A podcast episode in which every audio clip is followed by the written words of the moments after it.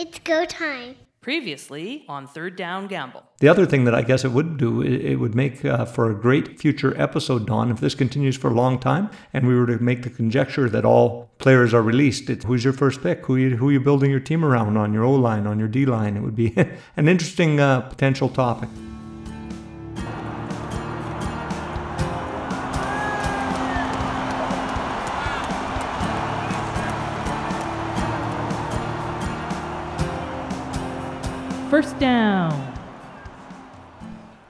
Welcome back, everyone. And this week, I'm just going to touch a little bit on what we talked about last week. We were talking about Article 16 of the CFL contract and whether there be a season, no season, all that sort of stuff. Mark Cohon weighed in about playing in front of empty stadiums on on Three Down Nation. He said you'd have to cut your costs. You'd you could probably get the game filmed, as it were, and then produce it for television and go that route. He thought that might be a viable option. Thoughts? Well, I mean, uh, Mark Cohon, I mean, he obviously knows as a former CFL commissioner what he's talking about. I still don't know if that would be enough in terms of revenue to cover player expenditures. I guess it's going to depend if it's prorated and if, if TSN is hungry for um, live action sports, then then they might even bump their contract up at, at least temporarily through the COVID situation. So then it may become financially viable. So as a fan, I'd love to see it done. I would too. I, I think it would be very awesome. I would love to be in the stadium as well, but of course, we have to be be permissible that we could get in there. And if that doesn't come to pass, then yes, we will have to sit in front of the tube or in front of our iPhones or in front of our mm-hmm. Tablets of some sort and watch the games. So, as Andrew from the Empire has always said, it'd be an absolute boon to TSN Go subscriptions. I, I would uh, think people would be dying for something to watch. So, I mean, at any point, whenever live sports comes back in, and hopefully it is in time for the CFL season, I think people will want to see it. So, as you said, uh, there's going to be new ways of doing things and new ways of accessing things, which we've seen throughout this whole COVID 19 situation, technology and online uh, access. Well, we've heard the CFL in, in its 2.0 program trying to be innovative. And in a crisis, it often demands that we become innovative because you have to respond to a crisis in so many different ways, so many different levels. So not only do you have to respond health wise, but you also have to get creative about revenue streams and you have to get creative about keeping your product in people's minds. If they can figure out a way, even if it was worst case scenario, you have to f- having nobody in the stadium.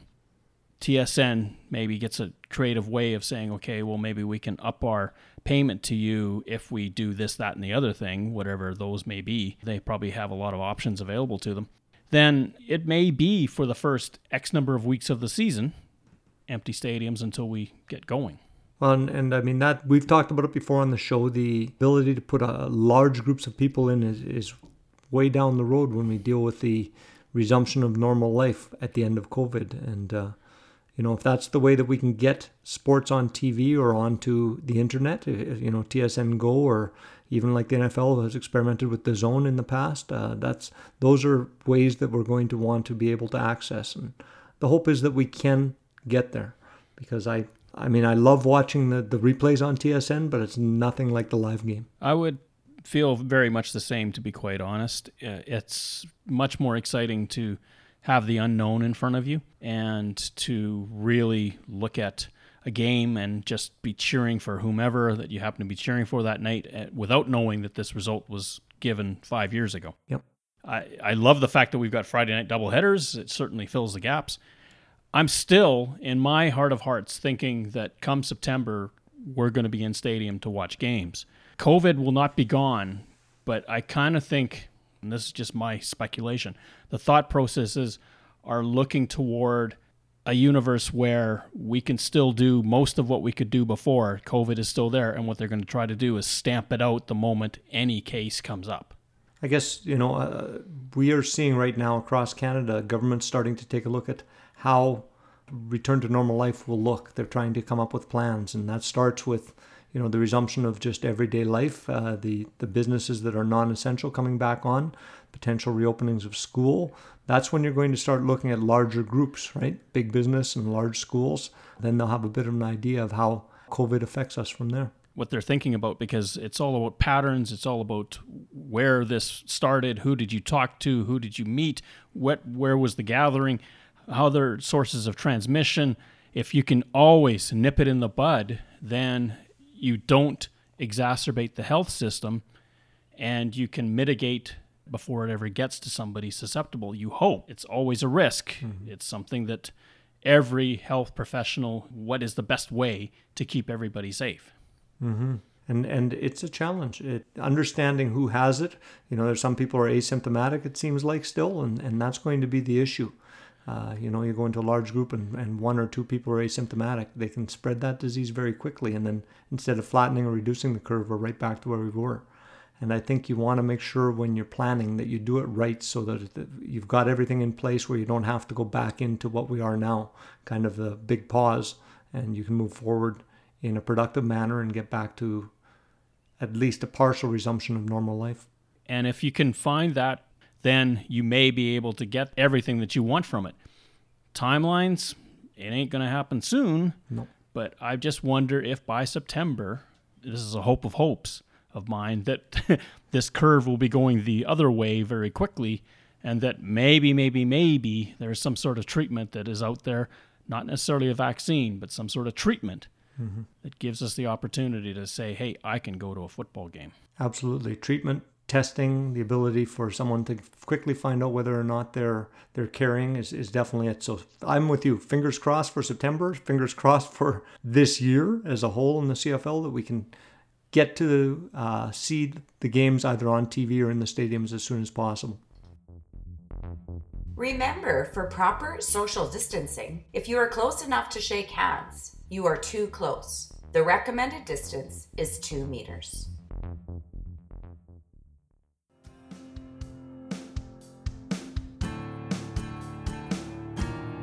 Second down.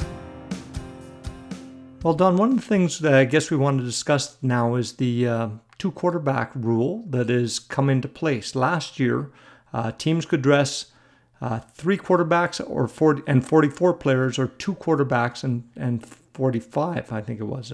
Yes, that is correct. That's going to impact, I think, a little bit more this year when you have teams now only dressing two, as, as they traditionally in the past few uh, years, maybe even decades, have been able to dress three without having penalty. This way, your quarterback, if you have a third string that you're carrying, probably has to pick another spot on the roster to be able to maybe play special teams or something as well. We saw that with the Rough Riders last year. Brian Bennett was that person that uh, was an upback on punt team, mm-hmm. but he was cut by the team in the off season, which was an interesting move given that he had the dual role within the team. So, yes, you would think that the number one criteria for a third string quarterback, if they were going to be rostered, was they'd have to be able to play another position on the field and then be called or pressed into service only if the need be. Mm-hmm. So it does impact the team in one sense because I'm sure a third quarterback salary chews up a bit of change, and that probably frees up some money for another player to get paid a little bit more, or a couple players to get a few more ducats into their wallet you make a very salient point there because the quarterbacks are highest paid, and even a backup quarterback is going to be paid more than a backup linebacker who's playing special teams, I would think. So that will allow the teams to potentially play a little bit with their with their salary cap. It'll help them with it. I don't know that it'll make that much of a significant impact, but it will allow you some flexibility and any flexibility when it comes to that size of a roster is always nice because you've got to find the money to pay everybody. Otherwise, you're just going to have this constant turnover that would just drive you insane. So if you don't have enough money, because it's you have to think of sort of the term of this thing. You sign a player for a year, two years. Let's say that player performs. Well, now they want to get paid because they've been performing. You have first dibs to pay them before anybody else does. You've got to be thinking about that all the time. You've got to grow the team And by growing the team, that means you got to keep your veterans together. And if you're going to do that, then you've got to have room in the cap to make it happen. Here's a question for you then, Don. If teams are only going to be dressing two, are there going to be teams that are going to want to take a former quarterback and roster him in a different position? Let's say on Monte Edwards or uh, I think the Riders, um, their their corner. Marshall is the gentleman that you're trying to think of. That's it. Thank you. Their their corner. Um, he plays quarterback as well. Have a third string quarterback potentially on roster so that you can make sure that you have uh, someone to potentially play in the event that the two quarterbacks preceding them on the depth chart get injured because that has happened in games, Don. Yes, you're exactly right. And I think even last year we saw it one time where we had a situation where the third string quarterback came in. And I think you're right. I think you're going to see a little bit more of an emphasis, especially if you're not considering that as a player to be groomed into the starting role, then I think you might look at a dual role player. And the names that you mentioned certainly fit the bill. Bennett is another one that did play for the Riders that fit the bill. Mm-hmm. You can you can certainly look at that, and then you think of them as just an emergency player then that's fine. In the event, and we've seen that, so let, let's use an example. Collaros goes down early in a game, and the backup quarterback also gets injured.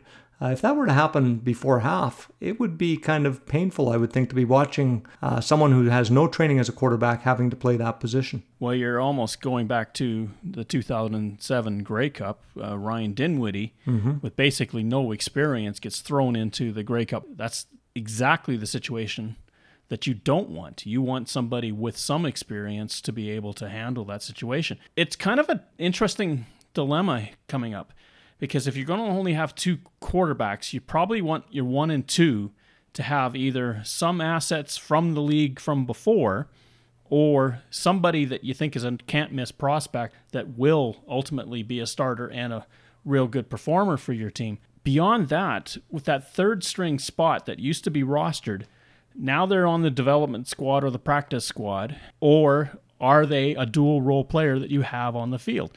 It's up to you as a GM and a coach to decide how you want to approach that. So, which way do you go?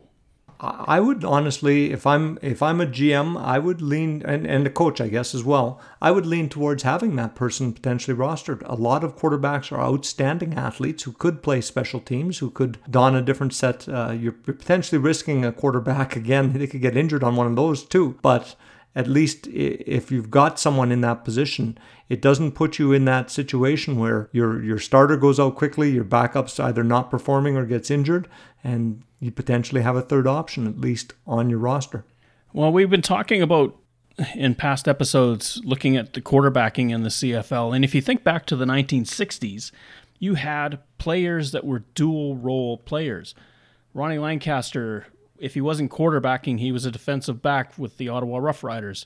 Uh, Russ Jackson started that way as well. You had Joe Zuger with the Ticats. Mm-hmm. That you were going to be in two positions. You could be a wingback, a receiver, and a quarterback, but more times than not, you were probably on the defensive side of the ball. Well, it, it, it takes you back to you know high school almost mentality, right? When when you're a high school player, often teams will play their outstanding athletes two ways, and and the quarterback often is an outstanding athlete with the ability to run and throw, and often can do more than just that as well. So they're they're playing. So I think this will make you look for athletes when you're when you're a head coach and, and find athletes that can play dual positions including the quarterback or at least someone who was a backup quarterback. We did talk about quarterbacks of the 1960s i guess. You've, you've mentioned a number of them. We said we'd go through some of the quarterbacks and uh, past decades and, and the impact they've had on the cfl i know you've been doing a lot of research on these or um, watched a number of old uh, YouTube videos of CFL games. So let, let's talk about quarterbacks in the 1960s, Don. Who do you see as being the quarterbacks that impacted the CFL during that time? I think if you're looking at the ones that were the most significant during that era, I'm I'm thinking that Bernie Faloney, who started in Edmonton in the 50s mm-hmm. and then really found his way with Hamilton in the 60s, led them to a series of Grey Cups, would be certainly one player. I think Joe Zuger, who the guy who basically, if Faloney was starting, Zuger was on the other side of the ball when Faloney was ultimately traded. Then Zuger took over, and again, Ticats were going to Grey Cups. You had Joe Kapp, of course, who started in Calgary, went to BC, back to Calgary, then wound up in BC again. and with BC, mm-hmm. won a Grey Cup with them, and then he went to the NFL. Pete Liske, another Stampeder quarterback, phenomenal stats in the late 60s, but then went to the NFL for a few years. So you've got all of those people, Ronnie Lancaster, uh, Jackie Parker. we- He was still playing football well into the 60s. He started the decade with Edmonton and then finished uh, after a break in British Columbia. He was traded to Toronto, which I'm sure stunned a lot of people when that happened. And the whole idea, like the quarterbacks of the day, they had much more control of the game, I would say. They would read the defense, they could call their own plays. What the coach saw themselves doing was teaching them and coaching them up to play the game. Once the game started, that was your job to do what you were coached to do.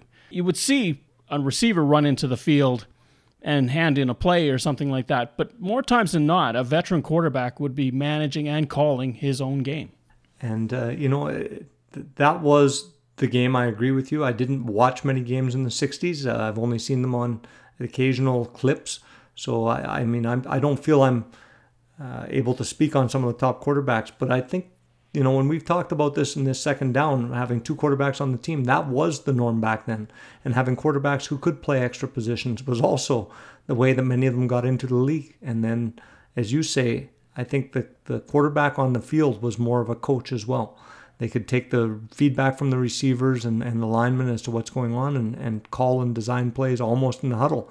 It's like grabbing it with your writing it in the sand and figuring it out, and we know this will work. Yeah, interesting time for sure. Well, we didn't have the specialization of coaches in the 60s that the CFL has now. Again, if you're at practice, the head coach is telling the offense, This is what I want. And they might have had an offensive coordinator or a defensive coordinator. And basically, they were setting out expectations, teaching the plays that they could run. And then it was up to the quarterback to get the team to run them well when they were out on the field. Mm-hmm. And one of the masters, Russ Jackson, I mean, what, four Grey Cups in the decade, three wins? A Canadian on top of that out of McMaster. We just don't see that anymore in terms of that kind of control. You see every once in a while nowadays, a guy with a few years in the league will audible. Mm-hmm. He'll see something, recognize audible. Collaros is good for that. So it's something that we just we're so used to having the offensive coordinator dictate terms out there. And 50 years ago, 60 years ago, they coached them up, prepped them, do your job. Third down gamble. Well, Don, in third down, we are going to cover a few uh, little tidbits, and let's start with an interesting one. I know we've we've on occasion spoken about the league that shall not be named, but uh, it's come back in the news for some wacky new lawsuits. Well, I don't know if the lawsuits are wacky. it's uh, it's just one of those things when you close up shop. Sometimes there's some loose ends, and one of them, in this case, is Oliver Luck, the commissioner of the uh, now defunct XFL, is suing Vince McMahon for contract monies that I, you know, first of all, my question is why would you sign someone to a five-year contract? I mean, I did start in 2018, so you've got the two years prior, but boy, that's very optimistic thinking, uh, given the track record of leagues in the United States making more than two years. I think that's a sign of optimism that you want to have a long term deal with somebody that you believe in.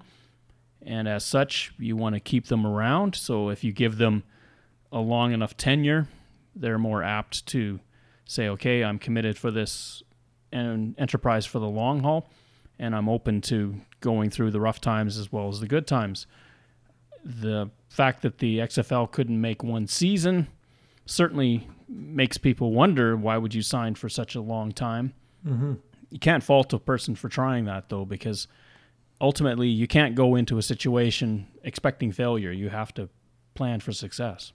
Absolutely. So, I, I mean, for me, this is wacky because he's not suing the league, which has since folded and laid off all of its employees in April. He is suing Vince McMahon, which is interesting. I'm, I'm not sure he'll be successful, but oh, we'll see.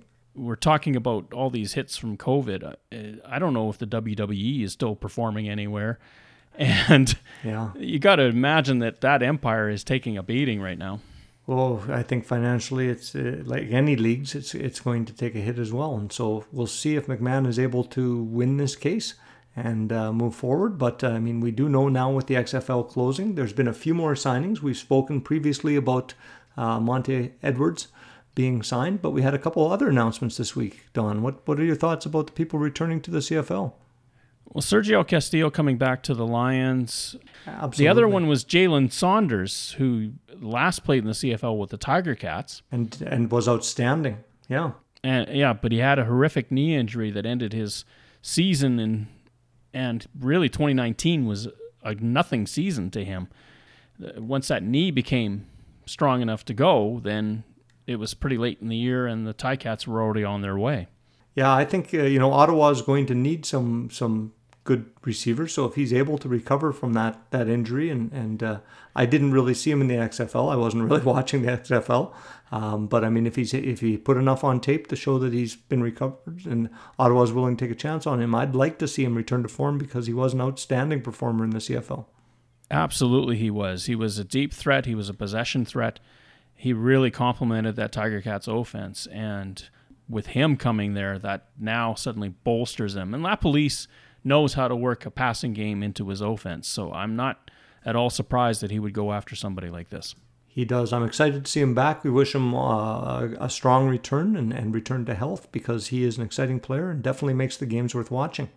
Speaking of good news stories, though, there's also one coming out of uh, signing from a former CFL player signing in the NFL. We have Lirim Hajrullahu signed with the Los Angeles Rams. That's a great story for him.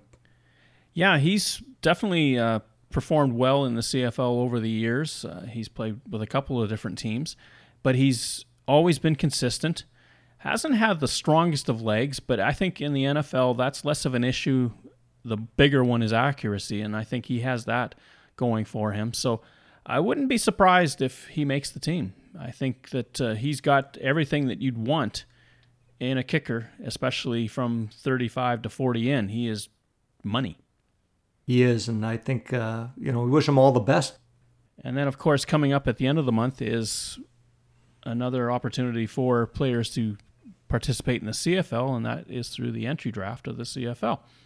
Still scheduled for April the 30th. I'm thinking it's going to go ahead. Obviously, it's going to be different when we couldn't bring people to combines and, and do the testing.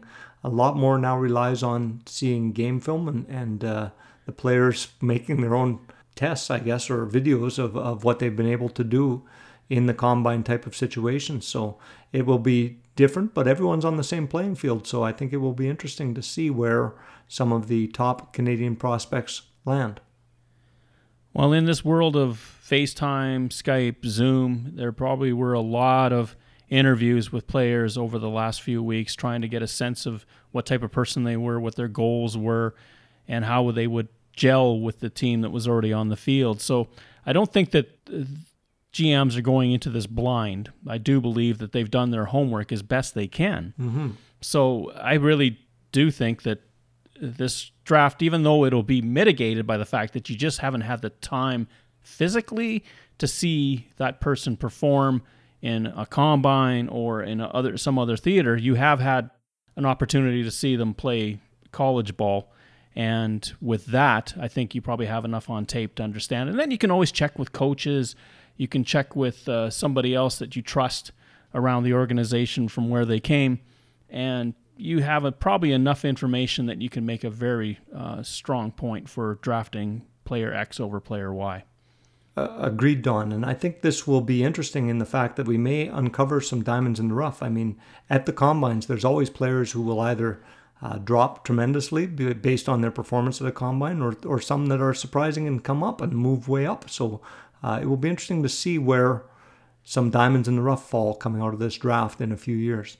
There's always somebody drafted in the sixth round that becomes a CFL superstar, Mm-hmm. and it just it just seems to be that it's not an exact science. You just don't know. There's so many factors that come into it, and injuries are the biggest.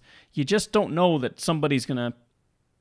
There's so many p- good players that just never got the chance because of freak accidents or whatever. Well, and, and, anytime there's a freak accident, sometimes that gives someone an opportunity as well. You know, a young Canadian who hasn't maybe been uh, with the team for long, all of a sudden gets forced into a bigger role, whether that be on special teams or actually making the field for, for some of the plays in the field, uh, maybe bring someone to a forefront that wouldn't be there otherwise. So it's an exciting time for the, all the young men who've been working hard to have a shot in the CFL when that draft comes, I don't care if it's not done the same way. It's an exciting day for those players. Well, I think back to uh, the time that the CFL had the draft at the Centennial Auditorium in Saskatoon. And I remember Gene Makowski getting drafted there by the Saskatchewan Roughriders, and he was a late round pick, and look what he turned out to be. So there's nothing saying that if you come in a later round, that you're not going to be on a team in five years. All it comes down to is how much work ethic do you have, how much desire do you have, and how much are you willing to put in to perform when the opportunity arrives. That, absolutely, Don. And, uh, you know, on the other side, we have seen those busts in the first round, guys that are highly touted that really don't don't play or teams hold on to them for two or three years and then they they disappear. I'm excited to see who comes from this draft onto the various teams, and, and hopefully we'll see some of them playing, hopefully this year. Fingers are still crossed for September, Don. Well, I think if I cross enough fingers and toes, maybe some luck will come our way and the CFL will be playing. But look at the Scouting Bureau's uh, rankings of uh, draft picks, and uh, just before this draft, give some thoughts on it and see if we have any sense of where this is going to play out. you know, I, it's unfortunate that the um, U Sports aren't um, highlighted as often because we don't see many of the players in action. But uh, yeah, we can certainly take some guesses. It'll be interesting to go back in a few years and find out how close we are, Don. Well, the one thing that has always impressed me, uh, guys like Marshall Ferguson, the, the CFL Scouting Bureau, mm-hmm. they do a ton of work. They do. And there is no stone unturned. So I'm really convinced that if you really do your homework, you'll know what you're getting.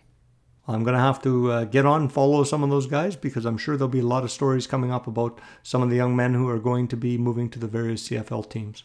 Follow CFL.ca or Three Down Nation. There's a lot of bios going on right now giving you a sense of who these people are. We will check that one out.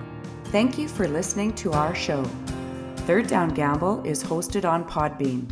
Third Down Gamble can be found on Apple Podcasts, Google Podcasts, and Spotify. Follow us on Twitter where our handle is at Third Down Gamble. That's spelled at T H I R D D O W N G A M B L E. Join us again next time. The Third Down Gamble Podcast. Audio worth watching.